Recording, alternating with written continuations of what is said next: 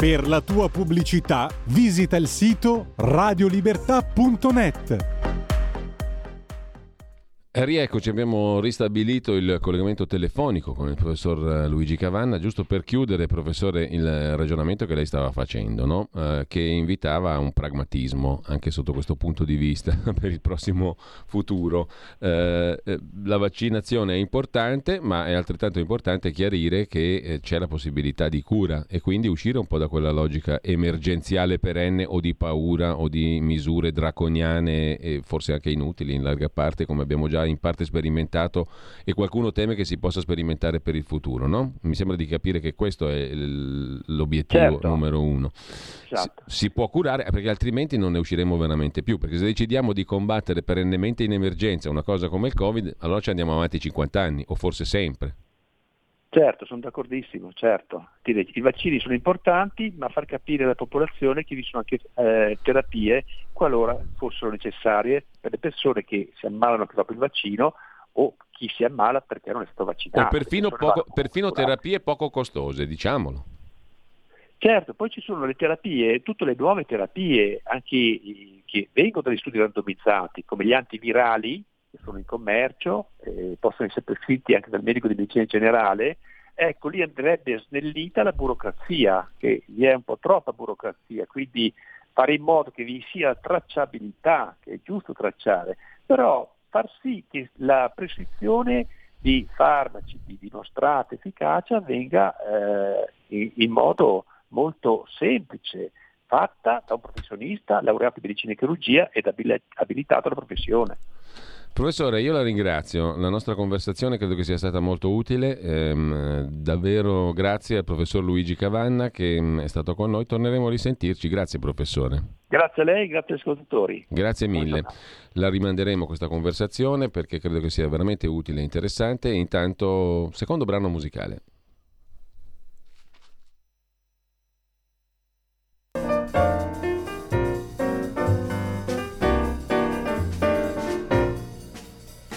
Change in the weather, change in the sea.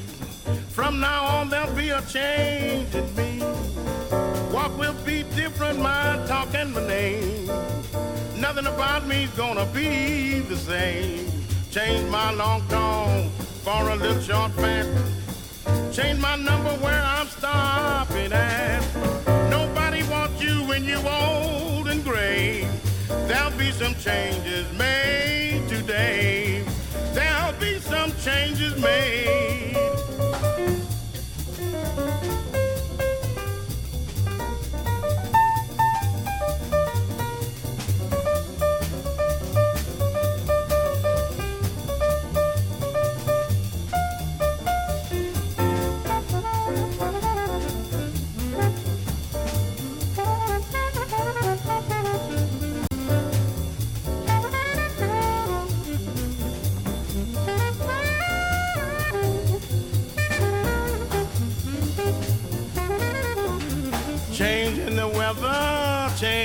The sea. From now on, there'll be a change in me. What will be different, my talk and my name.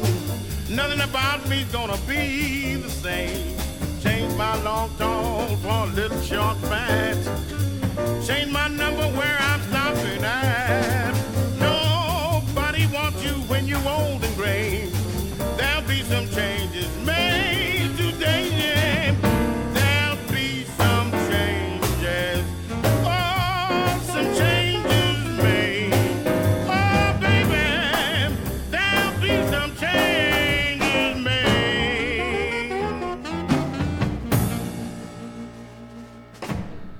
There'll be some changes made. Qualcosa cambia, sperem, speriamo. Jimmy Rushing, pianista, cantante blues statunitense, nasce il 26 agosto 1901 in Oklahoma, conosciuto come 5x5, cioè alto 5 piedi e largo altrettanto. 5 piedi. Suonò per anni con l'orchestra di Count Basie, Dave Brubeck, tantissimi altri. Insomma, un grande in tutti i sensi. 5x5, 5 piedi alto, 5 piedi largo. Eh, torniamo uh, brevemente alla rassegna stampa perché? perché ci sono alcuni articoli piuttosto interessanti oggi quali, dei quali vorrei darvi conto. Vale a dire, mh, mm, molto interessante il eh, reportage sulla stampa da Mirafiori di Paolo Griseri. A ridosso del muretto, nella parte all'ombra dove un tempo si rifugiavano gli attivisti di lotta comunista, anche oggi si parla di politica. Si chiacchiera aspettando che aprano il cancello per il secondo turno della linea della 500. Sai perché voterò la Meloni? Perché ci manda tutti a casa con 41 anni di marchette. Sei matto? Sei diventato fascista? Ma che fascista? Io la, vo- la volta scorsa ho votato 5 Stelle. Benvenuti alla Porta 2 di Mirafiori, già santuario della sinistra italiana, ma anche la mecca per generazioni di cronisti che durante tutto il Novecento sono venuti qui, davanti ai cancelli, a tastare il polso e a sondare gli umori della classe operaia italiana. Molto, moltissimo è cambiato. Le tute degli operai non sono più blu dagli anni Ottanta, è sparita anche la scritta Fiat sul petto, la tuta grigia porta il simbolo di un tridente e il logo Maserati, alle carrozzerie lavorano oggi 2.900 persone, un quarto dei 12.000 che ancora affollano la grande fabbrica. Alle carrozzerie l'età media è 55 anni. Quello delle pensioni, tasto dolente. Luigi, 57 anni. Ho cominciato, dice, a lavorare a 20 anni, oggi sarei in pensione già da due Sai di chi è la colpa? Della Fornero che ci costringe ad andare in pensione con 42 anni di contributi e 67 di età. La Fornero mi ha tolto 7 anni di pensione e mi ha regalato altri 7 anni di lavoro in linea. E perché io dovrei votare quelli lì? Elena, che di anni ne ha 58, tenta la strada moderata. Bravo, vota quelli che promettono quota 41, come Salvini l'altra volta. Salvini non è credibile, meglio la Meloni, lei promette quota 41, il PD dice che non cambierà la legge Fornero. Secondo te chi dovrei scegliere? Sembra venuta meno, scrive la stampa, una vecchia regola della sinistra europea, partire dalle condizioni materiali per fare politica. Qui davanti all'ex santuario di Mirafiori le condizioni materiali gonfiano le vele della fiamma tricolore tutti con i post fascisti, nella fabbrica che 80 anni fa ebbe il coraggio di scioperare contro Mussolini? Il segno dell'egemonia della destra, estrema destra scrive in realtà la stampa, è nell'atteggiamento timoroso di chi vota a sinistra. 52enne Mario, addetto alla logistica, arriva di corsa alla bollatura della porta 2. Per chi voterà il 25 settembre non lo so, non glielo dico, per chi ha votato nel 18 per il PD. Lo rivoterebbe oggi? Non so, ho dei dubbi. Deluso, proprio deluso no ma ci sono dubbi nel programma. Le pensioni, il punto più deludente, dice anche Mario, che pure votò PD nel 18. Difficile scappare dalla discussione sulle pensioni. Avete un chiodo fisso. Gabriele, addetto al montaggio della 500, fulmina tutti. Prova tu a lavorare in linea per 30 anni fino a 67 e poi mi spieghi se non hai il chiodo fisso. Qualcuno ci prova a uscire dall'agenda. Michele, 56 anni carrellista. Non avete capito? Dobbiamo votare i partiti che impediscono alla Fiat di andare via da qui. La Meloni ha detto che metterà una fideiussione obbligatoria per impedire che le aziende vadano via dall'Italia. La proposta riguarda imprenditori extracomunitari che aprono e chiudono aziende senza pagare tasse. Cosa c'entra Stellantis che ha portato in Olanda la sede fiscale? Non importa, Meloni ha promesso che tutelerà gli imprenditori che investono in Italia e pagano qui le tasse.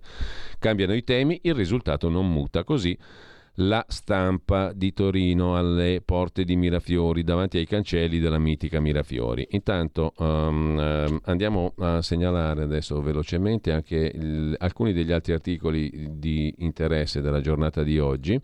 Dopo un'altra pausa musicale, tra le questioni, così, per così dire, concrete di cui qualche volta talora ci si occupa, c'è certamente anche la questione dell'energia.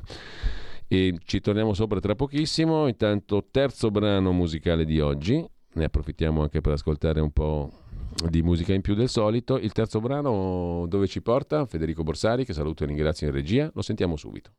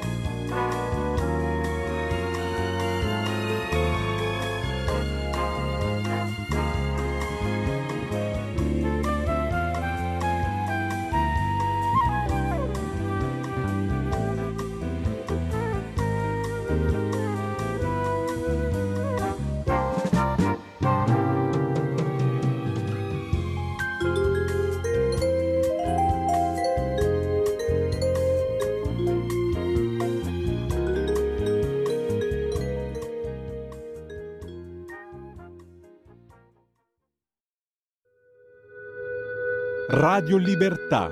In un mondo in cui i mezzi di informazione vanno verso una sola voce, una radio che di voci vuole averne tante.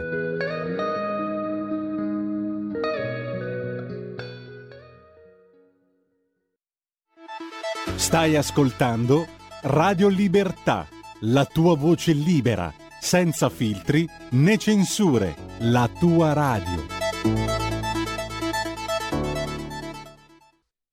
E abbiamo ascoltato poco fa niente meno che Peter Appleyard, This Masquerade, il titolo del pezzo, vibrafonista, compositore anglo-canadese, nasce oggi anche lui il 26 agosto del 1928. Suonò per anni in nightclub e hotel e fu protagonista di programmi televisivi e radiofonici, specialmente in Canada. E l'atmosfera da nightclub e da hotel ce la siamo, ce la siamo gustata tutta. Um, cosa meno piacevole affronta invece il presidente di Confindustria, oggi intervistato sul Corriere della Sera, pagina 3, dal vice direttore Federico Fubini, sulla questione dei prezzi del gas e su cosa accadrà in autunno. Dice al Corriere della Sera mh, mm, Bonomi, si racconta che tutto nasce dalla guerra fra Russia e Ucraina, dalle sanzioni, ma è fuorviante. È da un anno che noi di Confindustria diciamo che l'energia è un problema. La guerra acuisce il problema, ma non è una sorpresa. Quindi non possiamo continuare a raccontarci che tutto va bene, perché le difficoltà e le preoccupazioni sono enormi sull'attività produttiva e sull'occupazione. Finora, dice ancora Bonomi, le imprese italiane sono state capaci di difendersi meglio di altre, per esempio colmando i vuoti lasciati dalla Cina in lockdown ma ora nell'industria abbiamo casi di bollette decuplicate e non si può reggere. Solo nei primi sette mesi del 22 la cassa integrazione straordinaria è salita del 45% rispetto a un anno fa. E non abbiamo ancora visto il peggio. In autunno arriveranno nuovi rincari energetici, mentre l'inflazione dei mesi scorsi sulle materie prime continuerà a scaricarsi sui prezzi al consumo. Ci saranno problemi su redditi e potere d'acquisto delle famiglie. Il grido delle imprese fin qui è stato un po' ignorato, c'è urgenza di nuovi interventi. I partiti pensano alla campagna elettorale su altri temi. Di fronte a questa emergenza, Quirinale e Palazzo Chigi dovrebbero chiedere ai partiti uno sforzo immediato per nuove misure. Inizia il nuovo anno termico, ma alle imprese che vogliono programmare i costi, provando a cambiare i contratti, i fornitori chiedono fideiussioni. Un governo dimissionario deve muoversi col consenso di tutti, i partiti devono essere responsabili, risponde il presidente della Confindustria, ma il governo deve agire. Se ci fosse un terremoto, un governo dimissionario interverrebbe o no? Oggi c'è un terremoto economico e non sarebbe comprensibile se il governo non reagisse. Aspettare il prossimo governo ci farebbe perdere due mesi. Non possiamo permettercelo. Quanto alla questione del razionamento, non dobbiamo farci trovare impreparati, risponde Bonomi, perché il razionamento può avverarsi. Chiediamo solo che si compiano scelte sulla base dei numeri, su criteri oggettivi e di mercato.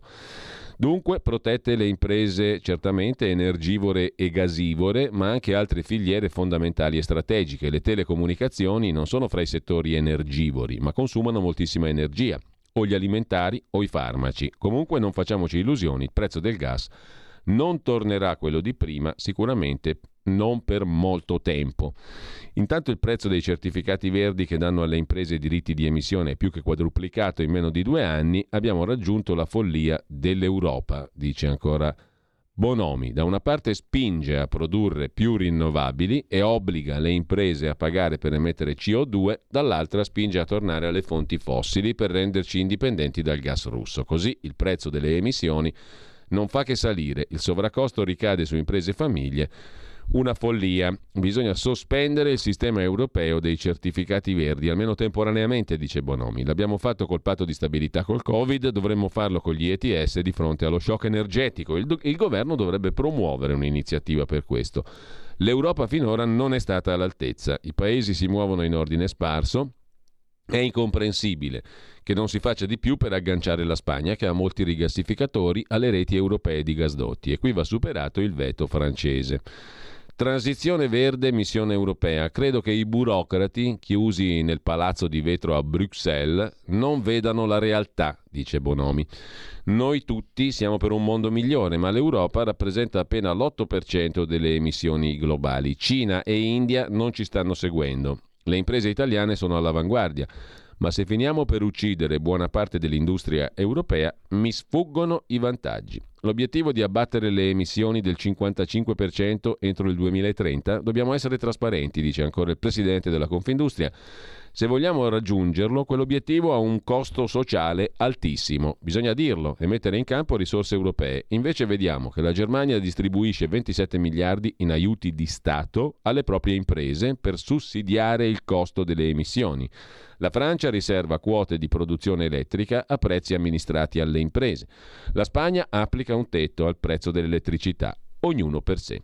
Tutto questo costa decine di miliardi se volessimo farlo anche noi, ma in tutta questa campagna elettorale non c'è nessuno che parli di spending review. Si parla di temi che rischiano di essere deleteri come la revisione delle pensioni. Intanto abbiamo mille miliardi di spesa pubblica e stranamente sembra impossibile riconfigurarne il 3% sugli obiettivi essenziali. Quanto al modello francese, riservare quote di produzione elettrica da rinnovabili a certe classi di imprese. Vanno sbloccate intanto le pratiche ferme sui nuovi impianti di rinnovabili, risponde Bonomi.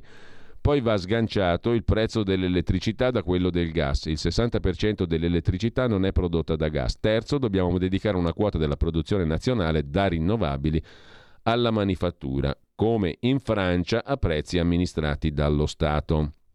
L'industria conclude il presidente della Confindustria sul Corriere della Sera di oggi, è un tema di sicurezza nazionale e se c'è un'emergenza di queste dimensioni, i partiti devono indirizzare lì le risorse. Non lo diciamo per una battaglia corporativa, le chiusure di imprese vanno evitate, a maggior ragione ora che la nostra industria stava facendo meglio di quelle tedesca e francese. Sono in gioco il welfare e la coesione sociale del paese.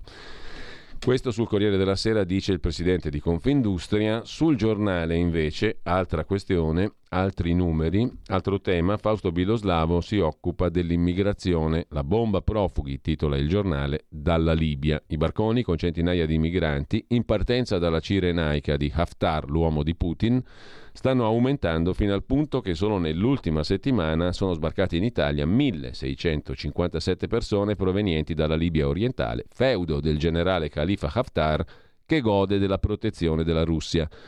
Non siamo alla esagerata notizia dell'operazione dei paramilitari russi della Wagner per influenzare il voto in Italia tirata fuori da Repubblica a fine luglio, ma potrebbe trattarsi di una rappresaglia contro di noi del generale Haftar in un momento delicato di campagna elettorale, dopo che la nave grecale ha fermato un bastimento carico di armi destinato a Bengasi col beneplacito della Russia. Un campanello d'allarme, un segnale dalla Cirenaica che ci mettono poco ad aprire un flusso importante anche dall'est della Libia e non solo in Tripolitania, da dove parte il grosso dei migranti, 25.000 errotti fino al 15 agosto. Lo dice una fonte del giornale a Fausto Biloslavo. Dal 16 al 24 agosto sono sbarcati in Sicilia e Calabria 2.400 migranti provenienti dal Mediterraneo orientale, partenze dalla Turchia, dal Libano e dalla Cirenaica. Quasi il 70% si sono imbarcati a Tobruk o Derna, nella Libia orientale. In una settimana 2.400 sbarchi, la bomba profughi dalla Libia, la Cirenaica di Haftar, l'uomo di Putin, scrive il quotidiano Il Giornale, il pezzo che puntualizza il tutto è di eh, Fausto Biloslavo, lo trovate oggi, mentre mh, mm, ci sarebbe da approfondire la questione del Ruberti Gate, ci arriviamo, però prima di questo andiamo a vedere un po' eh, questa storia, questo scoop di Repubblica, di Bellingcat del settimanale Der Spiegel e The Insider, sulla spia russa di base a Napoli. Si era infiltrata dentro la Nato, scrive Repubblica oggi, presentando la vicenda di questa, di questa signora russa. Nel 2013 apre una società di gioielli, si trasferisce a Napoli, in una delle strade più affascinanti di Posillipo, entra nel giro dei militari. Grazie al Lions Club, eh, la gente russa aggancia diversi ufficiali della Nato imbastendo una vasta rete di rapporti anche sentimentali. Che cosa abbia scoperto questa donna è un po' di, di, rilevante, di estremamente rilevante, mm, non si capisce bene, però insomma lo scoop c'è. Adela, spia russa di base a Napoli, si era infiltrata dentro la Nato. Certificato di battesimo falso, poi gli amici, il Lions Club, il finto compleanno con gli ufficiali, la partecipazione a numerosi eventi organizzati dall'Alleanza Atlantica o dall'esercito statunitense, incluso il ballo annuale dell'Alleanza. Eh, insomma, questa signora che in realtà si chiama Olga Kolobova mm, eh, ha fatto da spia russa a Napoli. Che cosa abbia scoperto? Te continui a leggere il pezzo, le due pagine di Repubblica, l'infiltrazione in Europa, la cascata di gioielli, marinai, donne e guai, la ragazza che visse due volte. Cosa abbia scoperto questa qui è un po' difficile da capire, però avrà scoperto qualcosa, no? Musica.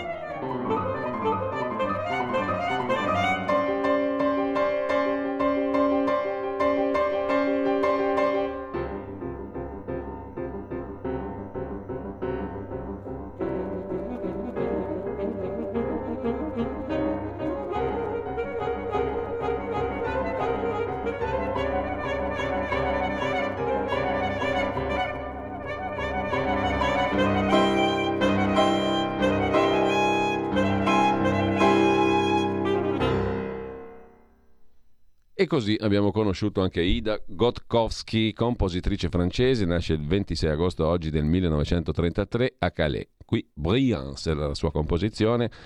Siamo decisamente nella musica del Novecento, musica d'avanguardia, roba per palati raffinati, gente che vota PD e che non si inginocchia, altrimenti gli sparano. Liti, minacce, spritz e poltrone, ecco le chat del Ruberti Gate, titola oggi il Fatto Quotidiano. Il pezzo interessante del Fatto è a pagina 8, ma c'è anche un articolo interessante sul tema sul Messaggero e poi sulla verità. Cominciamo dal Fatto Quotidiano.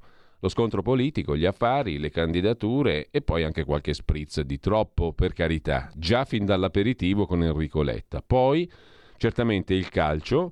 In mezzo una consigliera regionale, Sara Battisti, la moglie del, di colui che intimava in ginocchio a Teo Tisparo, politicamente contesa da un gruppo di uomini, vista poi piangere disperata su un marciapiede, racconta il Fatto Quotidiano, mentre le persone a cui vuol bene di fatto le stavano distruggendo la carriera politica. Non ho l'ansia di rimanere a fare questo mestiere, posso reinventarmi. Arriverà a scrivere ai suoi compagni di partito poche ore dai fatti, che un mese e mezzo dopo faranno il Giro d'Italia. Sulle chat del PD laziale, che il fatto ha visionato, ci sono gli antefatti e la cronaca, ricostruita dai messaggi WhatsApp che gli stessi protagonisti condividono all'indomani di una notte insonne. La notte del primo giugno 22 a Frosinone, immortalata dal video pubblicato il 19 agosto da Il Foglio, in cui si vede Albino Ruberti, ormai ex capo di gabinetto del Campidoglio, urlare contro Vladimiro De Angelis, assicuratore, fratello di Francesco, a sua volta ex europarlamentare, re dei voti del PD in Ciociaria, e Adriano Lampazzi, sindaco del piccolo comune di Giuliano di Roma. Mi ti compro? A me? Inginocchiatevi entro 5 minuti, vi rovino, vi sparo, eccetera. Urla Roberti, compagno della Battisti. Quasi tutto ha origine a maggio nel Nazareno. Enrico Letta per la regione Lazio 2023 vuole un candidato di sintesi individuato nell'ex deputato Enrico Gasbarra. Il Ruberti, quello che intima inginocchiati eccetera, che fa parte della cordata del deputato PD Claudio Mancini, sposa la linea del segretario e si preoccupa di spingere la sua compagna Sara, che di De Angelis è la figlioccia politica. Nel PD del Lazio però c'è un dualismo. Da una parte Alessio D'Amato, assessore alla sanità rafforzato dalla gestione pandemica, dall'altra Daniele Leodori, vicegovernatore, espressione della corrente del ministro Franceschini. Dietro il senatore Astorre. Attraverso Battisti, la compagna, Ruberti cerca di spingere De Angelis verso la linea Letta, ma il 18 maggio il cannibale, come lo chiamano a Frosinone, porta Battisti e gli altri al comizio di Leodori a Patrica, dove il vicepresidente annuncia di voler correre alle primarie regionali, eccetera, eccetera. Il resto, se volete, ve lo trovate a pagina 8 del Fatto Quotidiano la tesi è questa, fazioni del PD, la lotta per designare il futuro candidato alla regione Lazio e la procura che segue però un'altra pista, quella del quattrino, follow the money, la pista delle polizze sotto i fari, quelle sottoscritte in regione. E su questo il messaggero fa il punto, appalti svolti regolarmente, affidamenti diretti quando possibile, scrive il messaggero, ma sorge più di qualche dubbio se agli avvisi degli enti pubblici della provincia risponde sempre e solo una società, quella che fa capo a Vladimiro De Angelis, uno dei protagonisti dell'inginocchiamento. La Sicura è la società che a sua volta è referente di Unipol SAI in tutto il territorio socia- ciociaro. Ci sono le polizze con la SL, rinnovate come da contratto e poi prorogate di un anno dall'allora commissario straordinario dell'azienda sanitaria e le polizze sulle quali la Procura ha allargato il raggio d'azione di indagine, in particolare quelle stipulate da AEA, una società controllata per intero prima dal Consorzio Industriale di Frosinone e oggi dal Consorzio Unico del Lazio, presieduto da Francesco De Angelis, fratello di Vladimiro, uno dei protagonisti della nottata con il Ruberti e compagnia, politico di lungo corso, affidamenti con regolari bandi, ma evidentemente sempre tutto in famiglia. Dopo la diffusione del video nel quale l'ex capo di gabinetto del sindaco di Roma, ex ministro Gualtieri, Albino Ruberti, dà in escandescenze proprio con Vladimiro De Angelis, Francesco il fratello ha rinunciato a candidarsi alla Camera col PD. In quella cena si parlava, secondo i protagonisti, del derby Roma-Lazio. In realtà la discussione era sulle future candidature e sugli interessi, sulle polizze, sulle assicurazioni, scrive. Oggi il messaggero. La vicenda poi, se volete documentarvi fino allo spasimo, è raccontata anche dalla verità a pagina 15. Le chat segrete del Ruberti Gate il caos delle liste, delle candidature, oltre alla vicenda delle polizze. Anche sul, uh, sulla verità c'è il, l'approfondimento di queste questioni. Sembra che sia stato davvero un rigore negato nel derby del 2021 a mandare in frantumi il PD del Lazio, nel quale però le crepe erano molto evidenti. Il caos era quello delle liste delle candidature e degli interessi economici. Eh, questo su Repubblica. Mm, da Repubblica ci trasferiamo però mm, rapidamente al giornale perché qua c'è l'altro tema del giorno, cioè l'attacco al debito pubblico italiano. Se ne va Draghi, l'Italia torna nel mirino della speculazione internazionale? Punto di domanda. Dai fondi speculativi la maggior scommessa al ribasso sui BTP italiani, scrive il giornale, l'articolo è a pagina 4 in primo piano. Quando per i corridoi di Palazzo Chigi non cammina il loden dell'austerità che piace a Bruxelles e ai mercati, ecco che l'Italia e il suo debito tornano nel mirino della speculazione internazionale, una storia vecchia che si rinnova. Il Financial Times ha spiattellato um, tutte le manovre sui nostri BTP, i titoli di Stato italiani, in un fiorire di operazioni a breve termine, short, quella robetta da educande della finanza basata sul prendere a prestito i titoli decennali per passare all'incasso una volta calati i prezzi, le scommesse insomma contro l'Italia sono arrivate a quota 39 miliardi di euro, giusto per inquadrare l'ammontare della puntata. Si tratta della cifra più alta dal gennaio 2008, dal periodo nefasto della crisi dei mutui subprime. Questo impulso a scommettere contro l'Italia sarebbe legittimato, secondo il Financial Times, dalle crescenti preoccupazioni per le turbulenze politiche a Roma e per la dipendenza dell'Italia dalle importazioni di gas russo, seppure non risultino però uguali timori per la ancora più stretta dipendenza della Germania dal metano di Putin, né per una Gran Bretagna con un governo caduto e a un passo da disordini sociali causa inflazione insostenibile. E non ci sono preoccupazioni analoghe neanche per la Francia, appesantita da un debito di 3 mila miliardi, scrive il giornale. Quanto alle turbulenze politiche, Giorgia Meloni ha ribadito ieri che nessuna persona responsabile, prima di avere un quadro delle risorse che possono essere investite, può immaginare di rovinare le finanze del paese. La prima cosa che dovremmo fare, ha detto Meloni, sarebbe la legge di bilancio e abbiamo chiaramente intenzione di farla entro i parametri richiesti. Così sul giornale. Sulla stampa invece il finanziere amico di Renzi Davide Serra la vede un po' diversamente, ovvero i mercati stanno punendo la cacciata di Draghi e la destra deve imparare la lezione. Un mese fa c'è stata una cena a Londra con 40 tra banchieri di investimento e gestori di fondi. 35 di loro avevano in testa di vendere allo scoperto titoli italiani, racconta Davide Serra. Il ragionamento che fanno è semplice, quasi ovvio. Se non sono bastati Mario Draghi, 80 miliardi regalati dall'Europa, altri 120 a tasso zero per cambiare la rotta, allora l'Italia non riuscirà a ripagare il proprio debito. Così Davide Serra racconta oggi alla stampa. Il Financial Times ha scritto che i fondi speculativi, gli hedge fund, stanno preparando la più grande scommessa contro l'Italia dal 2008. Il fondatore di Algebris non è affatto sorpreso. Perché? Perché in sintonia perfetta con Renzi, Calenda e compagnia sua, dice Serra, abbiamo rinunciato al nostro Ronaldo, cioè Mario Draghi. Dopo vent'anni è esplosa l'inflazione, abbiamo il debito nominale più alto fra i paesi del G10 è normale che se la prendano con noi, siamo come un'azienda in difficoltà e con la prospettiva di non fare utili per un po'. Conti che i soldi migliori, gli hedge fund, li hanno fatti qualche anno fa, quando la Lega ha tirato fuori la butad dei mini bot. Pensate un po', quel partito si appresta a tornare al governo e per loro c'è la prospettiva di fare altro denaro. Un movimento del 10% sul debito pubblico crea profitti per 250 miliardi. Sicuramente, dice Serra, c'è qualche esponente leghista che ci pensa per esempio a cacciarci fuori dall'euro e i mercati lo sanno. Sta arrivando gente che indossava la maglietta di Putin e che lo preferiva alla Merkel. Dico soltanto attenti, ma la nostra posizione come fondo Algebris è molto diversa da quella degli hedge fund, eccetera, eccetera.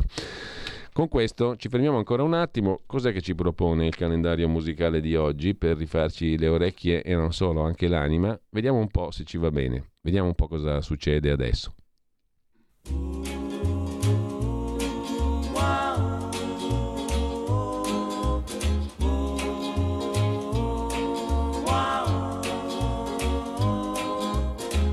Each time we have a quarrel It almost breaks my heart, cause I'm so afraid that we will have to part. Each night I ask the stars why must I be a teenager in love? One day I feel so happy, the next day I feel so sad. I guess I'll learn to take the good with the bad. Cause each night I ask the stars why must I be a teenager in love? I cried a tear for nobody but you. I'll be a lonely one if you should say we're through. Well, if you want to make me cry, that won't be so hard to do.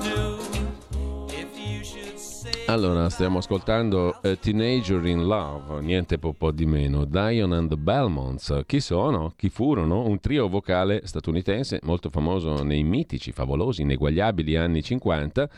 Tutti i suoi componenti venivano dal Bronx, New York. Nel 57 Dion DiMucci si unì al gruppo vocale The Belmonts. Il trio era già composto da tanti compatrioti, Angelo D'Aleo, Carlo Mastrangelo, Fred Milano, formarono un quartetto con Di Mucci. Fred Milano, uno di questi impareggiabili, nasce il 26 agosto del 1939 nel Bronx, giusto appunto. Intanto, eh, andando a um, dare un'occhiata anche ai messaggi, eh, è molto piaciuta, molto interessato, ma credo che sia stata obiettivamente interessante la conversazione con il professor Cavanna, come vedo. C'è chi continua a dire meglio che, piuttosto che leggere i giornali, meglio aprire le linee come se da 25 anni a questa parte non avessimo fatto altro che aprire le linee, poi per carità tutto va bene, però Avete tutto il tempo, tutto lo spazio per intervenire durante tutta la giornata. Io in mattinata ci sono giorni e giorni, in alcuni giorni le linee sono straaperte fin da subito, in altri meno, però se c'è qualcosa di utile per la riflessione della giornata, del prosieguo della giornata, lo forniamo in prima mattina con la rassegna stampa. Eh, così è, se vi piace. Se non vi piace, cambiate canale, evidentemente. Trovate di meglio, che ce n'è tantissimo di meglio rispetto a questa modesta radio. Radiolibertà.net, sostienici.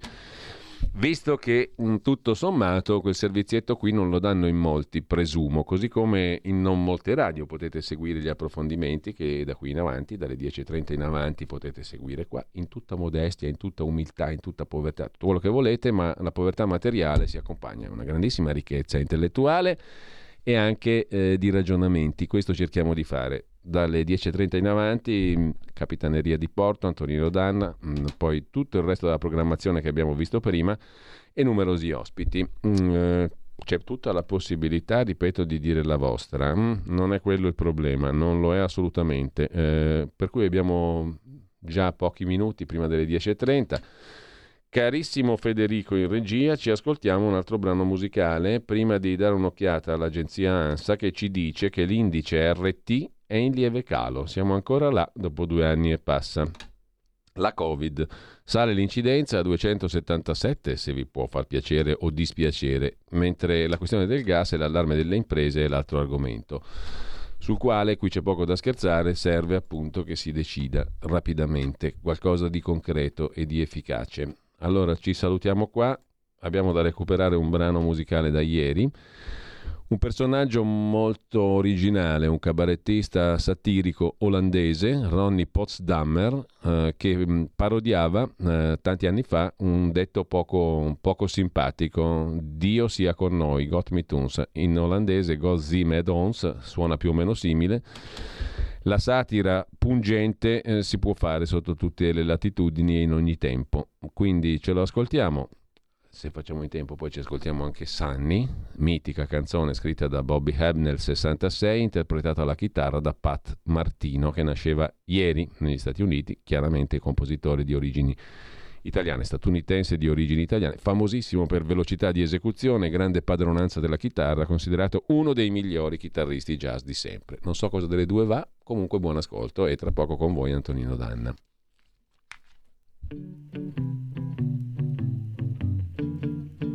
Mijn naam zegt maar weinig, mijn leeftijd geen zier.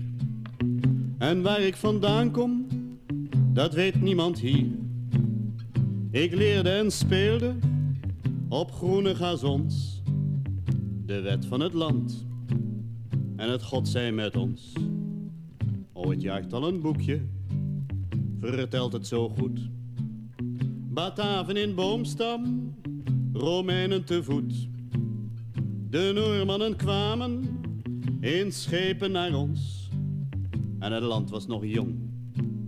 En God was met ons. De Spanjaard de Geus. De tachtig jaar strijd. Na lange bezetting werd Alkmaar bevrijd. De namen van helden gebeiteld in brons. Met op hun musketten het God zij met ons. De oorlog van 1914 brak aan. Ik heb nog niet begrepen hoe die is ontstaan. Gewonden en doden en bloed en tampons. Maar je kon ze niet tellen, want God was met ons. Nog nauwelijks hersteld van Wereldbrand 2. Doet Duitsland met ons als bondgenoot mee? En ondanks de kampen, de moorden, pogroms, is er toch nog in Duitsland een God zij met ons. Ik heb moeten leren de Russen te mijden en de volgende oorlog hen te bestrijden. Te vrezen te vluchten voor hun bataljons en het braaf te aanvaarden, want God is met ons. Eén druk op de knop.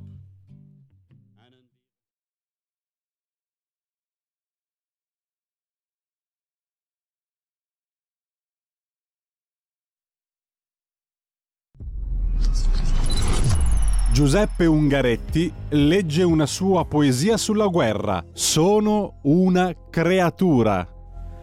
Sono una creatura. Valloncello di Cima 4, il 5 agosto